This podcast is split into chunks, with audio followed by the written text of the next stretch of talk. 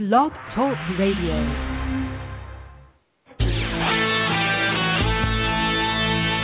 The Marketing Technology Blog radio show with Douglas Carr, founder of the Marketing Technology Blog and author of Corporate Blogging for Dummies, online marketing strategies, web, search, social, email, mobile, news, tips, tricks, and best practices from actual marketers, search professionals, and social media experts. Hey, happy Friday, everybody. We're uh, here at D K New Media, uh, and we have, of course, a fun show ahead of us. Uh, it might be an improper show too. We might, we might. Uh, We're talking about Roman. So We're talking about Roman. It could, it could get a little bit nuts. Um, well, you know what? I'm going to let you guys introduce yourselves. That that that's always a nicer thing to do. So uh, first, um, who am I? Why am I here? So Stockdale. I saw that that made yeah. the news lately. Um, but you guys have recently written a book. Uh, I'm gonna. This is everybody has to try to guess who it is without looking at our website. Um, and uh, it's a fascinating book. Uh, I read it. I got to read it early. Have you made changes to it since I read it? Uh, there's a little bit more there yet. Oh, probably yeah. probably three times as big as what you read. Are you serious? Yeah, absolutely. You wrote about blogging. We wrote about Twitter and what else? Facebook, uh, big yeah, social networks, basically. And blogging. Yeah. Well, this radio is over. No, good friends of the show. Go ahead and introduce yourself. Uh, I'm Ryan Brock. Uh, I am the founder and C E O of Metonymy Media. It's a group of uh, literary geeks who have turned to professional copywriting. And uh, that's, I guess, my component of this book. Absolutely. And I'm Mohammad Yaseen. I've been here a couple of times before. I'm the director of marketing for A T C Medical Insurance Services, a travel medical insurance company, and I specialize in mainly social media marketing. And what made you want to write this book? Well, wait, first, tell everybody what the book is. Okay, great. So we'll probably, probably share on this one. So the book is about storytelling and social media. And what Ryan and I were going to look at really was kind of the history of storytelling and how that related to modern social media, um, how marketing and content marketing in particular goes back for hundreds and hundreds and hundreds of years, um, and how many of the things that we think are really fresh nowadays are, in, in essence, a remix of what's been done for thousands of years. Uh, and I think I'll jump in now and say that the name of the book is Nothing New, An Irreverent History of Storytelling and Social Media. We haven't said that yet. Probably get that out there. Uh, that's an ebook on Amazon dot com. And actually, I just saw that if you search just Nothing New, it's the first thing that pops up now. That is pretty cool. We are nothing new. Uh, but yeah. um, I think... It sounds like an accidental search. Yes. I'm going to search for nothing. And there we are, in your face, a picture of Augustus. But uh, there, I, I, Mohammad and I have worked together a lot. You know, he's a social media guy, and I'm a storyteller. I'm a writer who works with other writers, and you know, storytelling is a big part of pretty much everything on the web. The web is content. You know, content marketing. It's I, I approach all of this stuff, not from a business background or a marketing background, but from a literary background. From I've studied classics, I've studied uh, philosophy and literature, and uh, so when Mohammad comes to me and says, hey, it might make good sense for us to work on a book together, I said, okay, but I, you know, and Mohammad, he said this as well, so it's not just me. I said, I have no desire to write a tips book on how to do social media. I don't want to tell people how to use their Twitter accounts. That is of no interest to me. Instead, I want to have conversations about what storytelling looks like on the web today, you know, drawing connections between storytelling as I understand it and, you know, as, you know, looking at, at the tools that someone like Mohammad would use, seeing the connections between people like Mohammad and people like me, and then also people like uh, the poet Virgil or, you know, Julius Caesar or Augustus Caesar or uh, William Shakespeare. And, you know, so we started talking, and the connections were just very, very obvious, and we kind of took that idea and ran with it. No, absolutely. And I think it takes a really fresh perspective on the topic as well. Like, you know, what I mentioned, we really did not want to write a book that was the next big, you know, twenty ways to be amazing on Twitter or blog or whatever it whatever it may be, because you know folks like I mean, yourself really blazed that trail. And when oh. it comes, you did. I'm, honestly. And when it comes to you know a lot of the books that are coming out recently, you know you came out in the time when it was really you were you were blazing that trail. Now it's everyone and their mother's writing the next social media tips book, and there's just too many of them out there. Um, also, there was a, this big gap on.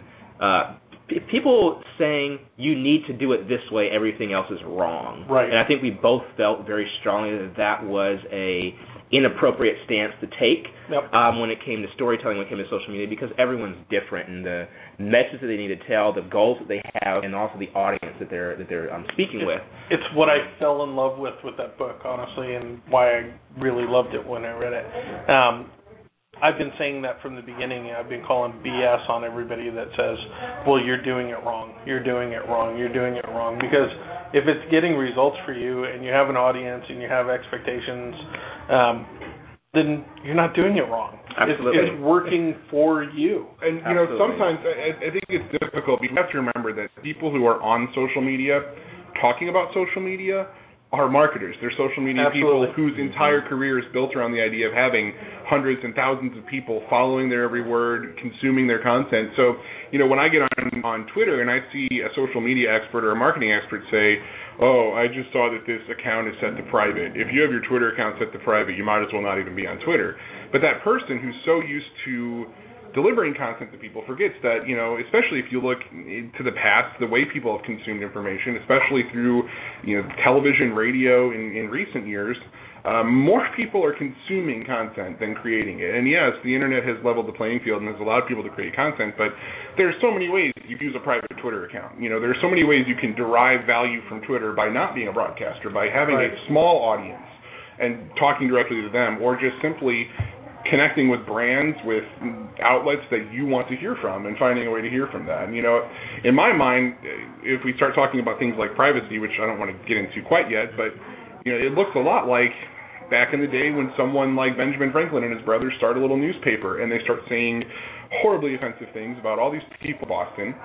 And to them, it's sort of like, well, we're just printing this because we want to talk. It's, mm-hmm. it's like a project for we want us. Our voice heard, yeah. But, you know, when you print something on paper, it's going to get out. You can't say that because I publish something, it belongs to me, it's just mine, people are going to read it. And so, you know, you, you look at the fact that technology actually can allow some people to put some privacy on what they do. I mean, it, it's it's cool. It's an advancement, and it's not something that we should say is wrong. You know? Well, mm-hmm. and, and you hit a, you hit a really good point. And that's, if I'm a social media guru, if you will, and I've got fifty thousand followers on Twitter, that's a lot different than if I own a floor tile company. Mm-hmm. Absolutely. Absolutely. And, and, and how I'm going to leverage it. that. Um, they get into kind of this, this, this almost wrongheadedness of saying, okay, well, I'm going to bring a social media expert in, um, and that social media expert just fills their account up with fifty thousand followers. But what they're not looking at is, what is the value of those followers? What's the story I'm telling those followers? How am I interacting with those individuals?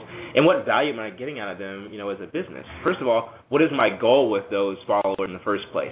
And then second of all, am I meeting that goal? And, you know, having just fifty thousand random followers for your, you know, plumbing business that's local to Indianapolis or whatever it may be may not be the best fit for what you're trying to accomplish. And I, I think uh, on the same track, a social media consultant, if you will, uh, has a brand that is that person. Absolutely. You know, that female or that male.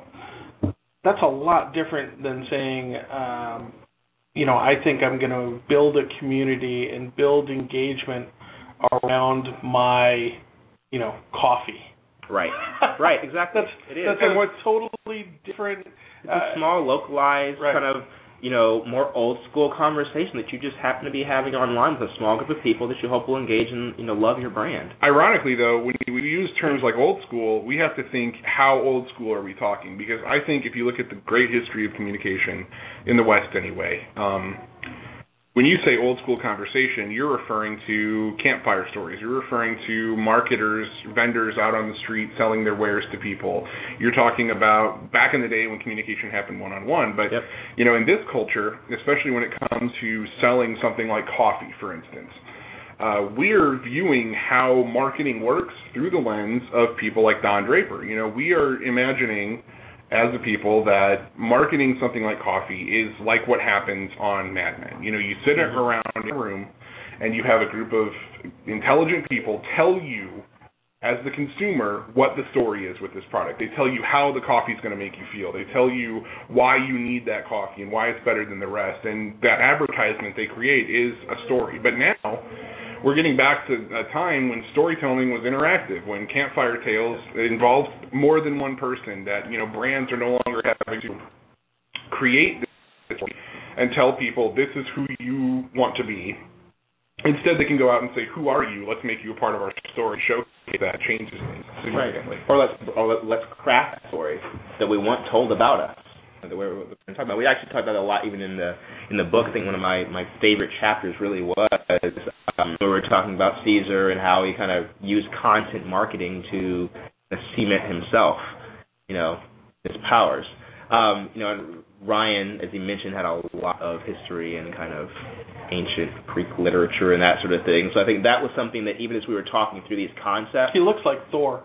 He does kind of look like Thor. You're right. I have no idea how to respond to that. So, but if you started talking through the book, like we were... It's radio. Just agree. Hey, you, you look more like Tacitus. You know, like, I'd say Horace. Maybe. Yeah. Oh, no. Okay. Well, I think, but, yeah, like, okay, so we got, I think one of the first things we talked about was the the Aeneid. It was mm-hmm. Caesar, because we said, okay, let's write a book about, you know, blogging and social media. And so, like, the conversation would go like this. Mohammad would say, I want to talk about what it means to engage people through storytelling. And the first place that our mind went was probably uh, to blogging. You know, blogging and, and having meaningful content is a central part of any social media strategy, or it should be. Um, and so we start talking to people, you know, content marketing, blogging, so things, yes. All the rage. Uh, and, and it's right. What we want to tell ourselves, that we came up with this, that we are brilliant. And in my mind, uh, you know, I've studied Latin for several years. I have translated almost the entirety, I'd say pretty much the entirety of Virgil and Iliad from Latin into English.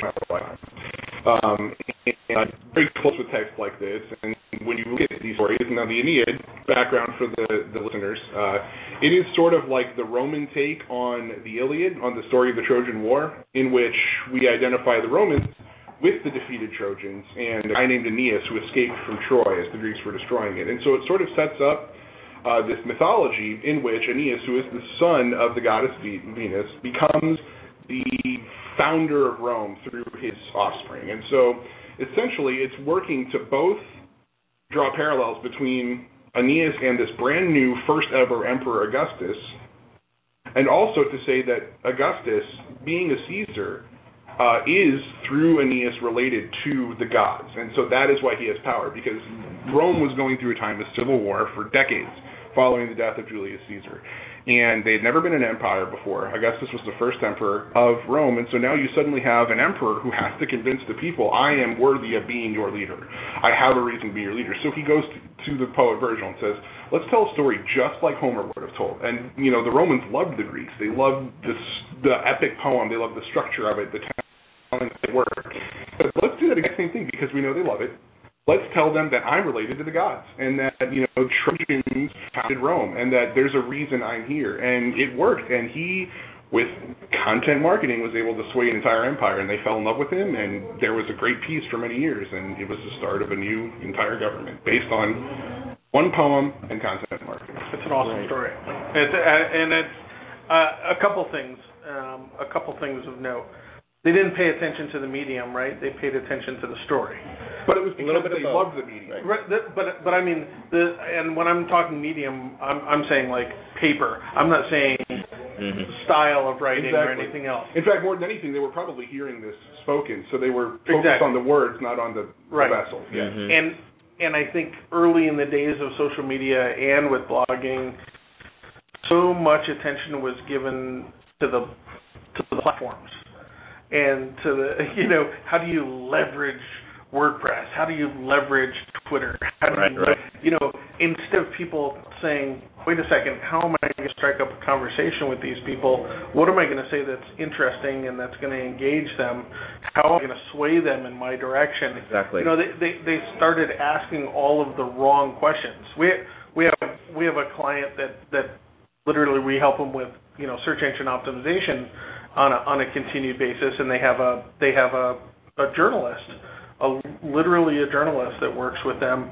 Um, he's the editor, you know, of their site. And every once in a while he'll chime in and he'll say, well, you know, if if, if you were going to tell me that we should focus on these ten cities and these ten keywords, or if you're really complaining of piece that captures people's attention on this topic, which one would you pick? And I go, well, I'd pick compelling mm-hmm. every single time. Mm-hmm. No, no, you know, I say, I don't ever want you to sacrifice the story that you're telling to try to make it squeeze and fit into this, you know, into this strategy, into this medium. No, absolutely. It's the wrong direction. Absolutely. Really what you're talking about is, you know, kind of this a, a level set for all of us as online marketers, because we can get very easily into the thought pattern of, well, this is the keyword, or this is the search trend for this month, or this is the specific, like, geolocation I need for this right. item, and, the, and this is the media I'm going to be doing that in. I'm going to be using this on Facebook or Twitter or my blog. Right. And then you say, okay, now let me write the message. When in reality, you need to have kind of a, almost a mixture of the two, but starting at a little bit of a higher point, saying, okay, well, what is my story first? What's the message I'm trying to get across? And then after that, go ahead and choose the and, platforms that best meet that and message. What, and that's happened to your point, right? It's said, how are we going to get people to love me? How are we going to change the direction of this country? How are we going to, you know, obviously get people to worship me, you know, one way or another? And oh, no, literally worship. Literally worship. No. And then what kind of techniques can we utilize that we know have worked in the past? And that's, exactly. that's where I wanted exactly. to jump in, because you're talking about Bessel, um, you know, and how you deliver a message. I think there's actually two different metaphors going you're on right. here. Number one, you can compare the papyrus or the stone or the voices of the people that they used to write, and I think those compare to blogging exactly. or to uh, Twitter, leveraging Twitter, LinkedIn. Beyond right. that, with that paper, you can choose to present and, and organize your information any way you'd like. And so to jump off of what Mohammad said about how you kind of craft your story first, then you sort of let the, the vessel inform what you do, I think that's exactly right. We're not saying that, you know, you should ignore keywords. Exactly. Or you should right. ignore, exactly. you know, learning about you your followers. World. Right. Because it was because they chose to write the Aeneid exactly as Homer wrote the Odyssey and the Iliad that the Romans found with it, because they had a huge culture crush on the Greeks. And so it's a lot like today, you see all over the place complaining uh, about top ten lists, or, you know, mm-hmm. posts in my world are, are like a huge point of contention, because if I'm writing blog posts, if I'm writing articles for the web, nine out of ten, my mind is going to go to how can I get this into a list post? And so many people get tired of that. So many people right. say uh, that's that's cheap. It's it's lazy. Junk it's, food. It's, right. It's junk food. But here's the, the thing is, in the day in the internet, on these social platforms, on Uh, WordPress or Blogger, on Tumblr, on Twitter, Facebook, uh, if the list post is what people are comfortable with, if it fits nowadays, if it allows for easy reading and quick skimming, if it kind of keeps your interest and doesn't allow your, your writer to get too vague but to just focus on these items, if that fits with the modern man the same way that the epic poem structure fit with the Roman man, then I say go for it. I say you learn how to craft a really compelling story for blogs in that list post format, but just give the story the credit that it needs. Right. No, absolutely. And, and, you know, and along with that, if you're looking at kind of the list post, which people look at as kind of the, yeah, the, the junk food of the blogging world, but it's not something that is just specific to, you know, blogging. It's something that is also used commonly and has been for years in regular publications. Right. Look at the front of Men's Health, look at the front of a G Q or something like that. You're always going to see a list post as one of the, the like the main articles, you know, on that particular magazine. You know, and people five are, ways to have rock hard abs, you know, or I'm looking at G Q right here. They have a step by step guide for the. Do you need clothes. To know that? Because I can tell yeah. you. Somewhere underneath all of this is the rock hard. Is rock hard. It's just it's just interesting to me. It works. It's been working for years. People like to consume in that manner. It talks to the way people consume content nowadays. It speaks to that. And, you know, to throw in another historical reference, look at the sonnets of Shakespeare. They're all laid out exactly the same. You know, they follow the well, same structure and everything. Let's talk Shakespeare. Let's take a little break, and then when we get back, we'll talk Shakespeare. Delivra has been providing email software and professional services for more than thirteen years. Delivra helps businesses and organizations execute effective email marketing campaigns by providing dynamic software and professional services, from full-out consulting engagements to help when you need it in areas such as design, production, deliverability, and testing. Voted one of the twenty eleven best places to work in Indiana and one of Inc five thousand's fastest growing companies. Delivra partners with businesses and organizations across all industries and verticals and truly opens its doors each and every day to put the customer first. To learn more about Delivra, visit w w w dot delivra dot com or call eight six six, nine one five, nine four six five. Tell them you heard about Delivra from the Marketing Technology Blog. Each and every week, you get bombarded with hundreds of emails, dozens of meetings, countless requests, updates, and reminders, and a deluge of out-of-control deadlines and tasks. More information and distraction means less communication, which affects your productivity, efficiency, and your sanity. At Mindjet, we offer the tools to help you get the job done. Mindjet takes that information overload and organizes it visually in terms people can understand, and shares it with those who actually need it. Work fast, work smart. Go to mindjet dot com to learn more. Marketing Tech Blog listeners, meet Right On Interactive. Right On Interactive is a marketing automation company that helps organizations win, keep, and grow business. They do this through a lifecycle marketing solution that builds engagement throughout the lifecycle of every prospect and customer.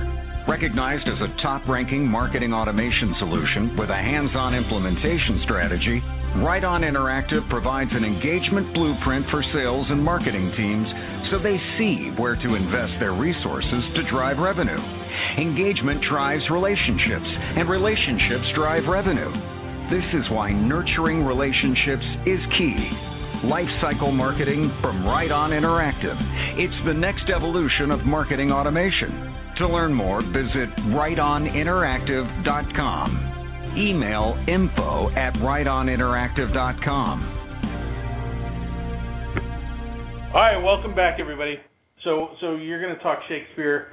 Shakespeare is not something that's near and dear to my heart, but I will add, I, I read a book a long time ago called, uh, I think it was called The Queen's English.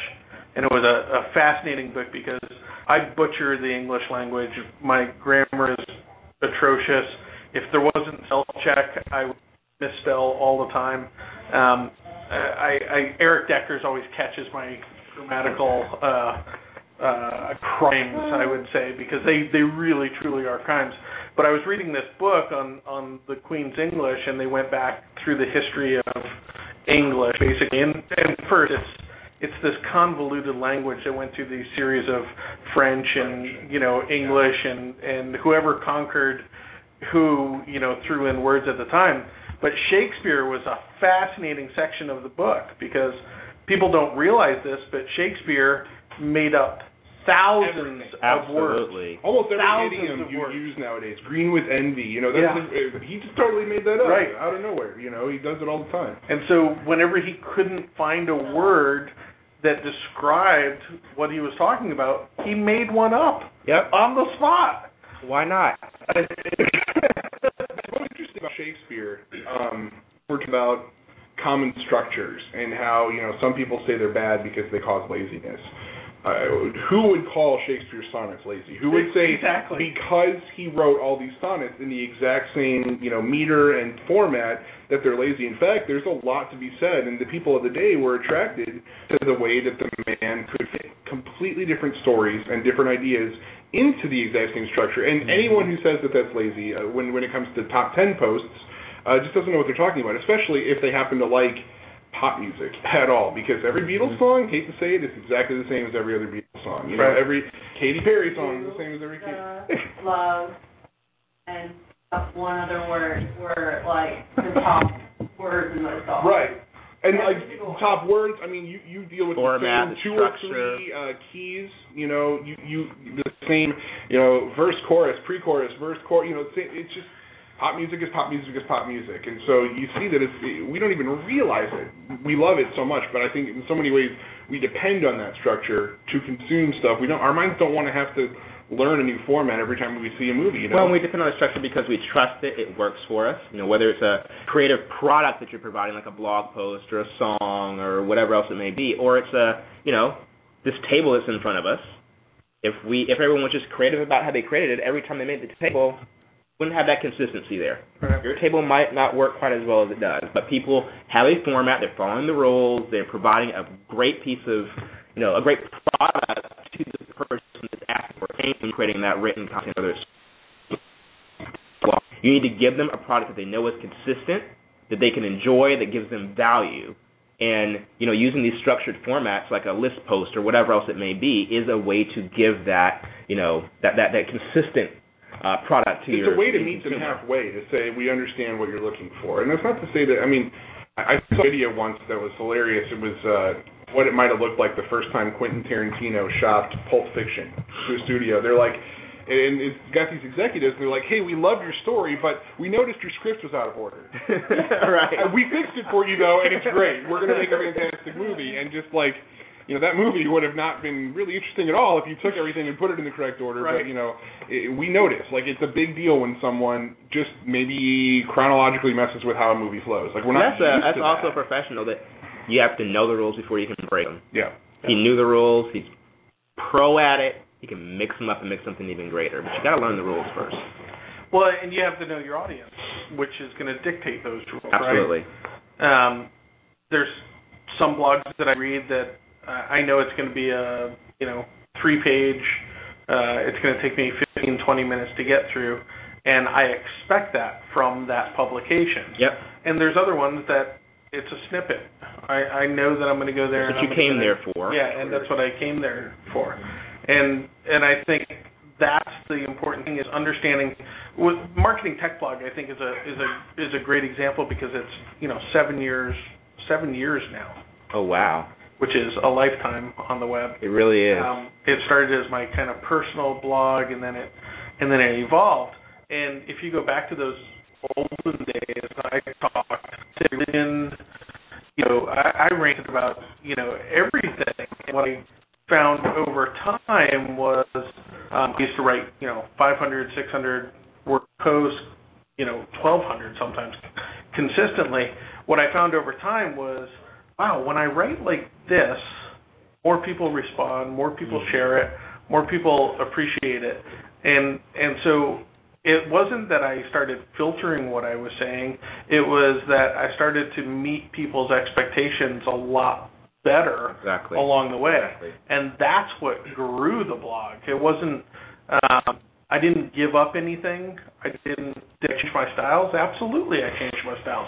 I changed my style based on what people had come to expect of it. And I, I think that's still an important thing. I, what's funny is I can write list posts and infographic posts. They get tons of traction and everything else.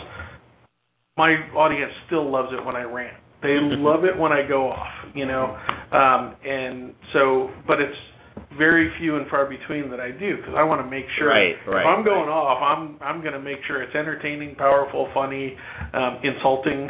Exactly, you know, exactly. the exactly. works, and so I save those up. You know, it's like once a month I'll just go off on a tangent on something, and it's amazing. I get overwhelmingly positive response from that, um, but people don't go there every day to get that. No, they don't. Yeah. They don't. They want it every once in a while, and it's a mixture not only of the you know the the, the end reader that you are serving, and but also of you know, your brand as well. Right. Your personal brand, your company brand, and kind of what people expect when they come to you. And I, I admit, yes, it works out amazingly well for you. might not work out as well for me at work at the insurance company yeah. to do that on the company blog. Yeah, that's you know? True. Yeah.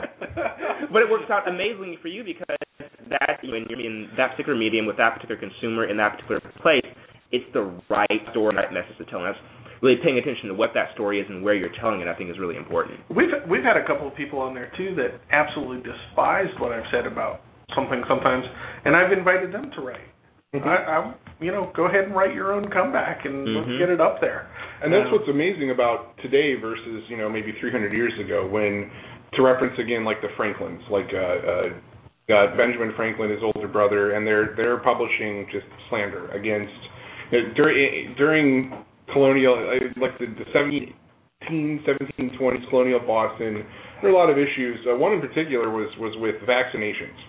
Priests were saying it was of the devil. You know, other people were saying it's good. We need to do them.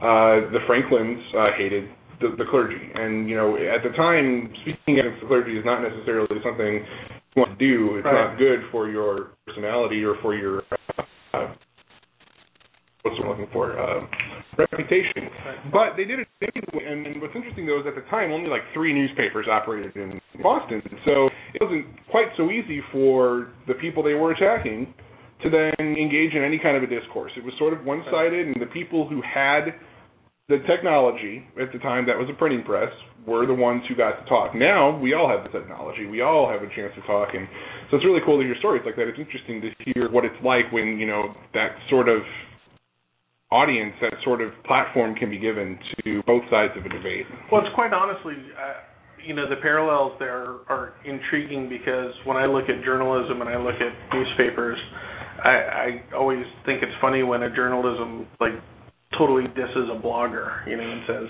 you know, these frickin' bloggers that are ruining right. everything. Now, the, in, in my own personal, I absolutely respect journalists. I can be an absolute definitive, you know, separation between journalism and blogging because they'll work long time, research a topic for a long time, try to take an objective view. I don't have to do any of that.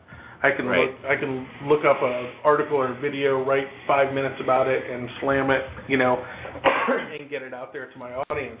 But it's funny to me that now journalists, you know, have this negative connotation of bloggers when that's exactly the way they started. Right. Exactly. They started exactly. with the neighborhood printing press and publishing slander. And it was because they started like that that they are who they are today. I mean, Absolutely. people learned from the Franklin's mistakes. That yeah. that paper lasted arguably for four or five years, but like they were only printing for a fraction of that because they just kept getting shot down by the yeah. colonial government. They're saying, you cannot do this. And interestingly enough, not only is that why journalism has developed the way it is, people learn you can't just go slandering people. You have to have rules. You have to have, or you're never going to be respected. Um, but, I mean... Benjamin Franklin was like sixteen years old at the time. It's no mistake that freedom of press is protected by right. the U S Constitution right. because people like him saw the need for people to be able to yeah. speak out against their government, and he saw what happened when the government had the right to shut it down. So whether or not you agree with what the French were saying, uh, it's clear that that made an impact on him, that being part of the rebel gang was sort of saying whatever they wanted. Uh, with him through his old age and probably affected a lot of people at the time, and that's why we have what we have today. So just uh, there's a lot of connections there, a lot of history. So we'll right see now. How long they last. I mean, it, it is pretty scary, you know, like the last ten years, I'd say. You know, a lot more journalists are coming under a lot more fire and a lot more, you know, people that write things, you know, uh, it's, it's... Well, I think we have another, we have, you know, kind of this, another age of the flame posts or yeah, yeah. article. Not only in blogging, it's become very common, you know, maybe sure. slightly slanderous with some individuals, but you see the same thing in journalism as well, as people start to get more and more on the fringes to appeal to certain audiences, whether that be on the right or on the left or whatever it may be, um, and there will be a point where... You get back to Benjamin Franklin, like, you know what? We need some rules again here. Let's get ourselves under control. Yeah. But you have to go yeah. to the edges to understand that you're there before yeah. you can get back to the center and kind of... I I you know, I hope it. I hope we do. I, I mean, it seems that... The, it's going to be harder this time around, though, because it was printing press. Now we have Twitter. The great thing that we have now is we don't have three neighborhood newspapers. Now we have millions of sources. Every individual is their own right. small and so, so I can go research whatever I want through all the websites, extremes on both sides. Mm-hmm. The, the bad part of it is the amount of lazy people that we have that right. don't requires take the second. It does require time, right? Check, right. You know, uh, what's your article. Source? Yeah, yeah. Well, that's because I mean, you look at you know a generation prior to everyone in this room. There's a lot of distrust of things like Facebook. You know, I want I don't want to be able to I don't want to put my stuff out there. I want it to be private. And then Facebook uh, comes under fire for doing things like making public the pages you like or the place you live. And in the book, we talked a lot about the reading fact your that, private messages. Yeah. Right. You know they're doing that. Absolutely. They're doing that still no, today. Yep. You're honest about it, though. The point I'm going to make isn't as good when you bring that up. But I'm, I'm going to defend them for a second. We did in the book, I mean, we talked about the fact that clearly they need to make money, and the way they do that is by giving valuable market information to advertisers, you know, and that makes sense. Um, but beyond that, you'll hear Zuckerberg now out there talking about how it's like a personal or maybe a corporate mission of Facebook to lend some visibility to the web, some transparency that's needed, because blogging has sort of taken this uh, this turn toward, you know, hey, I can be anonymous on the web. I can say whatever I want. I have my own printing press. Uh, so, you know, people will get on Facebook and they'll say things they shouldn't, that they'll regret. You know, that's, quote, in the real world, which, as we know, mm-hmm. is not a real thing. I mean, the real world is the Internet. The Internet is the real world. And there's been this misconception that I can push that post button and that information I post and make public belongs to me because it's on my Facebook wall, and if I make it private, then it doesn't really exist. But like I said, you know, the Franklins can print paper. It's going to get out somehow. And right. Facebook is essentially saying, we want this system more than anything to help the web lend some credibility to what's going on. We want people to know who is saying what. We want to force you to take responsibility for the things you choose to publish and say, because before it would have taken hours to set a printing press and to ink up all the, the letters and print something. Now, all of that happens in a split second by clicking post, and it's a power that I think a lot of us aren't comfortable with. And you know, like I said, back to the, the whole generational gap, you know, people weren't used to doing that fifty years ago, sixty years ago. No, they were right. used to turning on the T V, to getting the newspaper in the morning and be told what to think. Now the whole concept of, I'm going to put myself out there is scary, and I'll, you know, maybe my parents or someone else I know. But we're told what to think by people that really held that responsibility in an incredibly high regard. Right, right. Right? Even, even, even journalists back day, you could not tell what their political leanings were. Hmm. Right. They kept it secret. It had to know? be. It had yeah. to be. But right. Not anymore. Right. Not anymore. No, not anymore at all. And I think it's it goes, like, I'll talk to my parents or other people their age um, who will not understand, like they'll say, well, you know, I don't want to put myself out there because then anyone can find me. Like, I don't want to publish information about me because then people can find me. First of all, I have to remind them that, you know, there's a billion users on Facebook, and your information is out there. People don't care about you necessarily. Like it's, right. it's, you know, you're, but then at the same time, just the idea of putting yourself out there instead of just consuming media, it's it's like an operational shift. It's different from what you're used to. It's different. I mean, my my parents, always, I I joke with my dad all the time because he's he's a total conspiracy nut, you know. But he's like, I'm not doing that damn online banking, and I'm like, you're not going to log into your account that's already there. Right, yeah. right, right. The data is already there. It's all out there. Your you money know. does not have gold somewhere. Yeah. It has lines in a database. Exactly, exactly. exactly. exactly. Um, I, I'm going to, uh, all right, I, I was trying not to, but but I think you're full of shit on Facebook stuff. I, I think they're, the, this ideology that somehow they're this, bringing transparency to the world, bullshit. I think, case, but I, I think the they're time. trying to, I think they've done a terrible job at, at at destroying the web and making it one central place to pull everybody into so that they could sell that data, so that they own that conversation and sell that data. I think if, if they truly believe in, in transparency and accountability and everything else, they would be open source, and they would. Everybody would be able to host it on their own servers. I think those and are some good points. I think that, you know, obviously, you know, he's a Ivy League educated. Yeah. He has a business to run. Whether or not he's done an amazing job at that or not is probably up for some questions. But then however, if you look back, then say my business purpose of my business is this. I'm not saying that he doesn't there is. want I think you get more understanding of what the purpose of his business is, his mission is, if you look further back. Like, even in the book, we talked about a little bit about kind of what their mission was back in the day. Quiet. Don't go quiet. No, no I'm, I'm, what, what, what they said back then was, and he's been very honest about it, he wanted to push people to be more comfortable with sharing as much as they could online because he felt that was the right thing for people to do in order to understand each other better. So why did he now, go public? I will say this. Obviously, as of Facebook, selling that information to other people also makes him an awful lot of money. Yeah. Um, yeah. But you have to we, look we at how slow he book. came to, right. you know, actually doing that advertising and how, honestly, how poor of a job they've done with it. If that was really their core but, focus. But, but wait, they could be poor because they had tons of investment funds, right? Now there's an expectation mm-hmm. of profitability. So now it's starting to seep in, and it's and it's you know I, I, here's here's here's a raw one that I'll give you that just really chaps my ass is, is if you really want us to share your Facebook update, pay us seven dollars and we'll display it on everybody's yes, right. And I will tell you. Okay, so that that's, is, so here's the thing with the with the with the the, the, the paid posts from a brand perspective. I would admit I'm I'm kind of behind it being used at, in certain particular times. I am not super comfortable with that same thing being given to individual users. Yeah. I have tested it. Matter of fact, I tested it for the first time today. Yeah.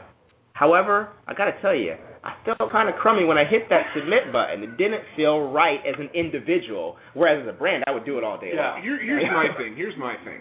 I've been I've been mulling here, and and even what we chose to write about in the book, I don't disagree with anything yeah. you're saying. I think to, to suggest that what Zuckerberg's saying is completely pure and not without its financial reasons, yeah. that's that's stupid. Mm-hmm. I, however, am not interested in that. That's yeah. my thing. I don't really care if you know that's their business model or not. All I'm interested in the fact I'm interested in the way that Facebook is playing a central role in shifting how people think about the content they choose to publish on the yeah. web. Whether or not that's driven for business reasons, that's another discussion. I didn't want to write a book about that. It but goes to your original point with your book.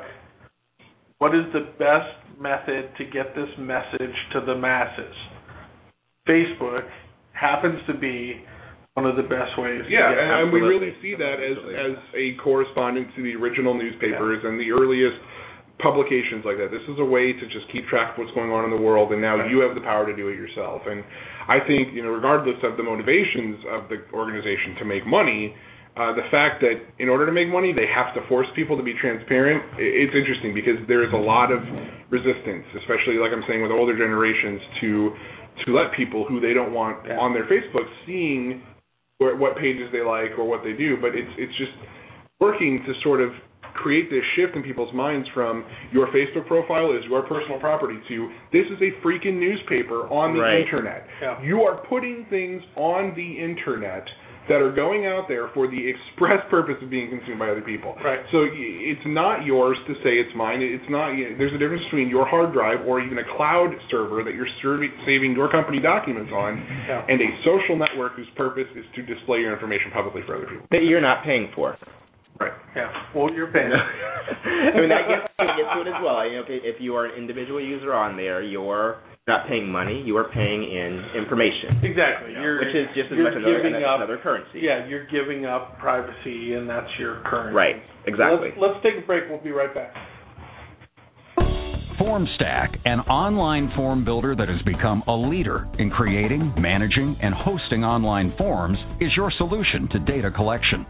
Formstack provides small businesses and nonprofits an easy-to-use form-building tool to easily collect and manage data. Create surveys, order forms, and event registrations with no web skills needed. To learn more and register for a free fourteen-day trial, visit formstack dot com.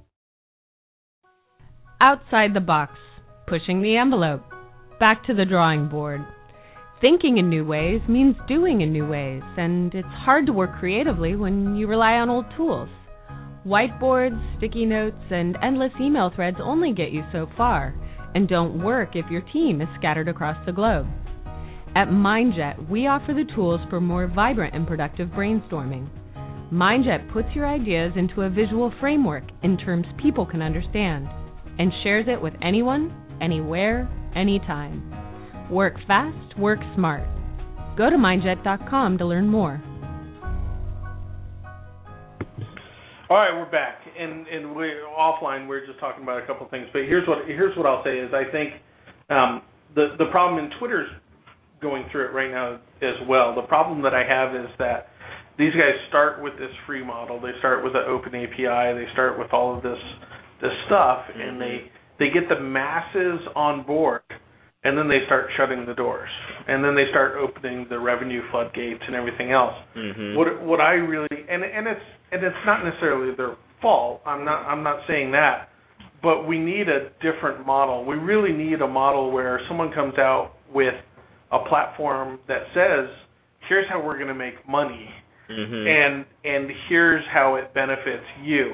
And if you, I think the the problem is is that you set an expectation, you set a behavior, you set this thing in notion. It, it would be like if, if Google said, you know, well, Gmail has been free all these years, and we love you guys, but, you know, from here on, you know, we're going to start charging twenty-five bucks a, you know, an account or something. Mm-hmm. The, the, but the, instead, the what problem, did they do with that Gmail? Instead, what they did is start reading your email and sure. sending you ads on top of it but instead of from it. Day one. It makes me feel queasy. From day one. Right? right? They did that from right. day one.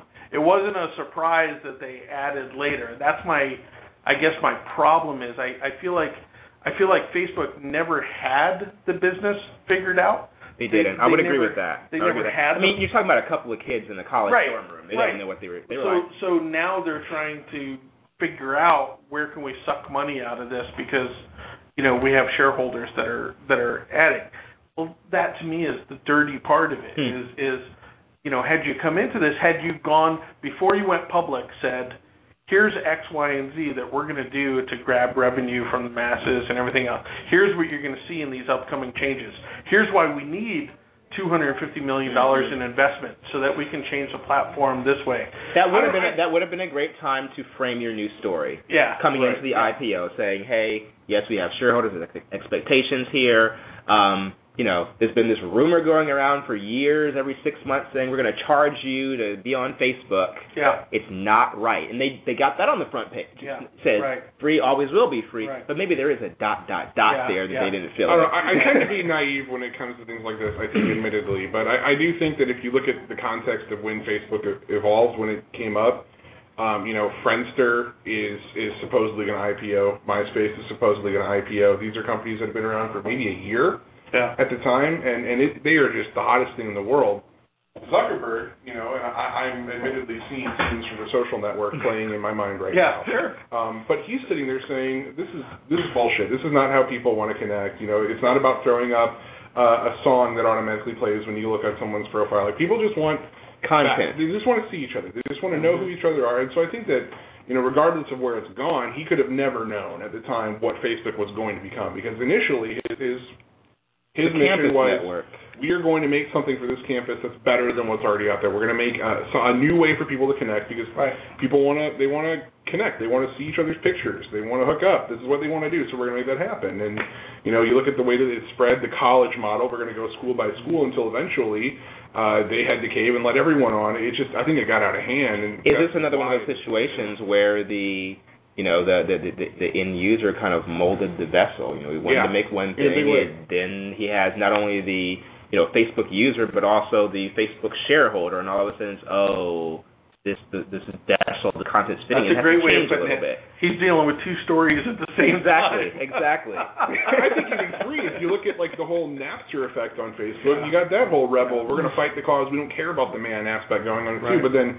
You've also, that, that, that also is tied in with the whole capitalist tale. It's trying a way to make money off of this. It's, and so and I don't, like I said, I don't have any problem with them having a a monetary, you know, type thing. My my problem is this slow kind of infiltration that we keep learning after the fact what are, about what are, what are you doing now? Wait a second, what are you doing? You know, and I think that's why if I, I want to rein this back into storytelling a little bit because we've been on your stuff for a little while now. But I think that's why the book, the only real advice we ever give, we don't ever say you should do Facebook one way, you should do Twitter one way. The only advice we ever give is to just know your story. Yeah. Mm-hmm. It's, it's you know, and this is something that I talk about whenever I have a, a speaking engagement or any time to talk to people.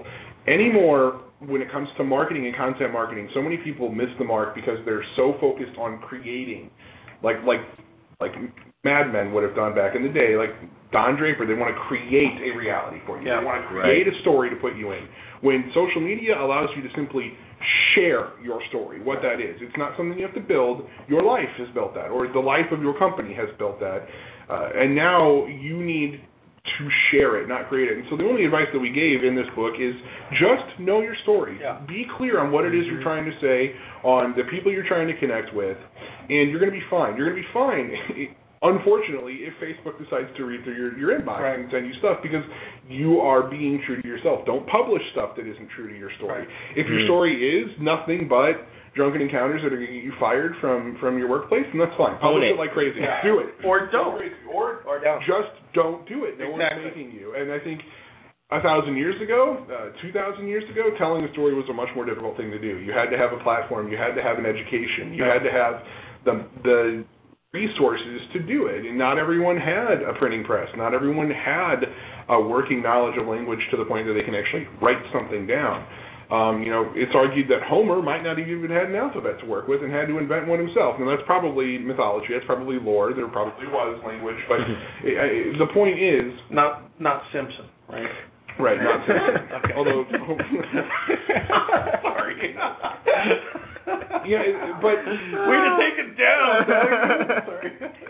I completely lost my train of thought. Yeah. Well, the point is, you know, you had to have certain you, you had to have certain resources to publish things, and so there was a lot more thought that went into what you chose to publish. There's, there's yeah, and and I I would say, you know, one of the things that I try to tell companies is not every company should be telling its story either, though, right? I mean, it, it's not a one, you know. This is a perfect fit for every company. Right. Right? Right. There is some, no such a, there's no such thing. Some companies get into trouble by telling a story and people finding out it's not their story. It's not their story, yeah. Oh, and, you know, and hell, beyond that, we don't even think about the fact, like with my company, with Metonymy yeah. Media, there's an onus because I'm working with marketers and we're storytellers and we have a very different business model than a lot. I mean, you don't hear of a group of creative writers with lit backgrounds yeah. who are writing stuff. It's not common. It doesn't happen a whole lot. So you'd think that we would want to be out there telling our story as much as possible. That's what we, we do. We're, we're storytellers. Right. We should be telling people who we are. We should be blogging like crazy. If you go to our blog, you would be disappointed because yeah. there's not a lot there because, number one, we're too busy working for other yep. people. And, number two, when you are that busy, it's really hard to convince yourself that it's worth marketing. And I think we forget that as well, that, you know, maybe for me, telling a story isn't something I need to do because I'm busy telling it for other people. So and, what's the mm-hmm. point? And I, I, I totally agree. I have a question for you. Did, did we ever hear much about content marketing before social media? I don't know that we heard much about content marketing before nine months ago. Well, I, know, I think as, as it stands I think today, as a as a term, as a term, no, as no. a as a, as a practice, yes, forever. White it papers around studies, forever. Use, you know, um, books written about companies. Caesar. You know, yeah. Doesn't that tell us something about how? Why this social phenomenon is so important content? I think I, I, what it tells me is that it's just a bigger playing field. It's, there's no longer one storyteller is the, is the thing. And I think when you're trying to explore that phenomenon and say what happens when the entire world is one giant printing press, um, you have to come up with words to deal with that. You have right. to come up with, with schemas for talking about that and a structure not just for your stories, but a structure for talking about your stories. Right. I don't know absolutely. If that answers your question. I, mean, that's, I, think, I think that that yeah. one is absolutely the case, and also I think that as more of us have access to publish our stories, it makes more us all more conscious of what our stories are. Yeah. It makes us massage that brand more, and it makes us create labels that go along with that, because now we're not living in a world of Don Draper and a couple people in the office creating a brand message to distribute to the people. We are living in a world where everyone knows Don Draper is in that office creating a message, and they're doing the same back to him. Right. You know? Yeah, if we have to keep our jobs by not ranting about our bosses on Facebook every day, we are, in effect, we're marketing just as much of a marketer as any marketer is. We have a brand, and that's our brand. We live in an age of marketing, and that means that we create more labels related to how things relate to marketing. Well, and it, it, again, it relates to your story, the, the book, absolutely, and that's that you have to speak to the audience in the language that they understand. Mm-hmm. uh, you know, I think the big one, you know, that a lot of people have a rub with right now is inbound marketing. And we've we've heard, you know, the good and bad from both sides of the argument. The fact is, is it stands. It's a it's a term that HubSpot, you know, imaginated, imagineered, imagineered, um, and it's a. I think it's a good term. I, I like, like I like I like the visual that it brings, and the fact is, is that as soon as people started talking about inbound marketing, we adopted it. Absolutely. Because if you're a customer that's looking for inbound marketing services, I don't care about the definition of inbound marketing. Those are the exact services that we supply. Exactly. So if that's what you're looking for, then I'm going to say, yes, we, we supply. We gave, we took something that had already existed, we rearranged it into something that's a little bit new because of the medium. I wish, and we had to give it a name. I wish, I wish that content marketing was the definition back when weblogs were...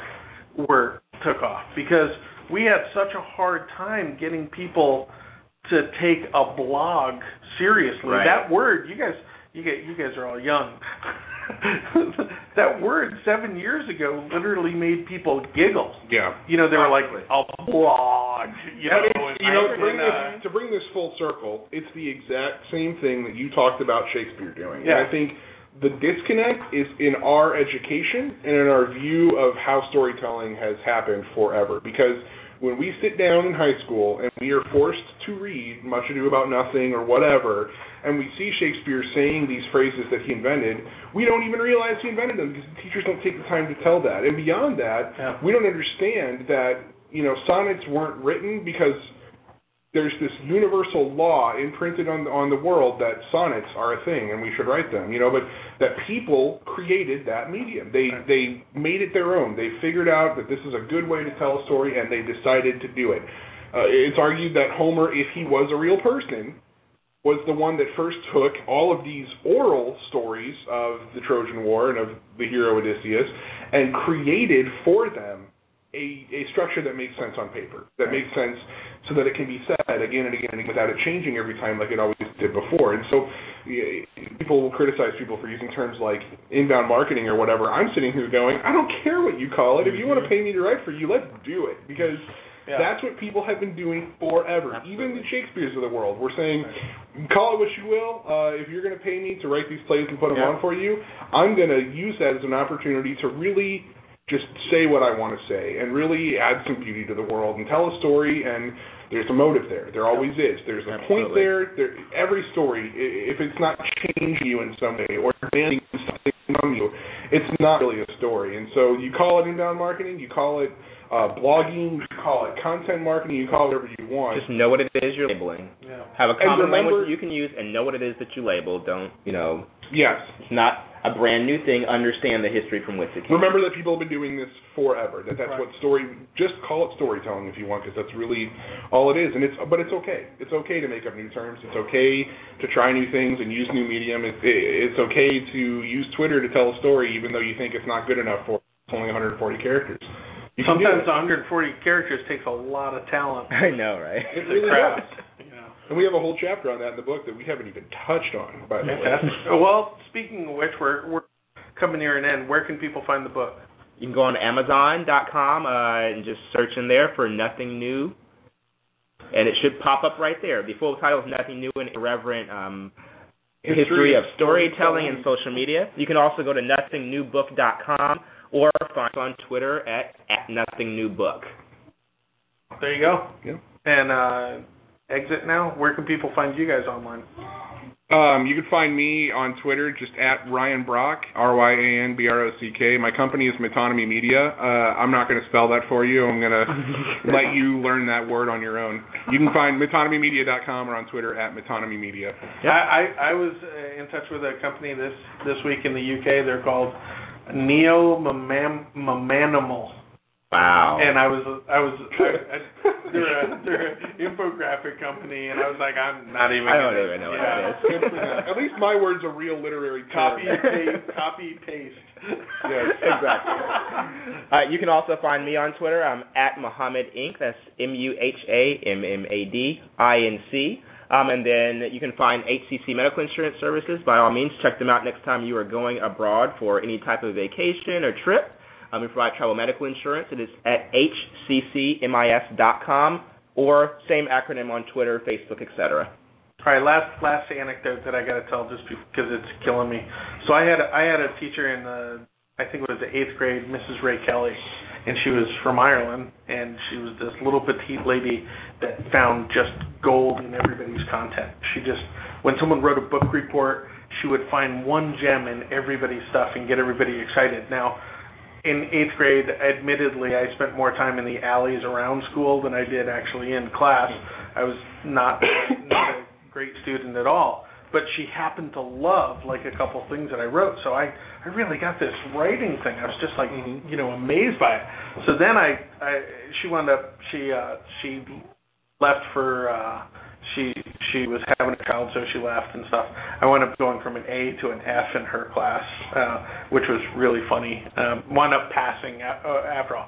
Next year, I get this gentleman, Mister Morgan, and he's British now. I'm up in Vancouver, wow. and he's, oh, loves Shakespeare, theatrical. He's very boisterous, everything else, and I'm a clown, you know, in the class. And, and, and so I get kicked out of class pretty much every day uh, because I'm making, you know, uh, phallic, you know, jokes about Shakespeare and, and, and everything, you know, whatever came to mind. And one day I'm sitting there in class, and, and, and he and he says, does anybody know of a tool that, that Shakespeare uses in his writing that nobody really utilized, you know, to, to that day? And so I raised my hand, and the immediate sigh, you know, uh, oh, no, you know. Not and Doug. He says, uh, Mister Carr. And I said, well, he uses oxymorons. And he goes, and he sighs again. And he goes, Mister Carr, do you even know what an oxymoron is? And I said, of course, it's the juxtaposition of antithetical terms in an expression. And I said, Mister Carr, get out of my class. And I still got kicked out of the class. Rightly so. So with that, we'll uh, we'll close this off. Everybody have a great great day.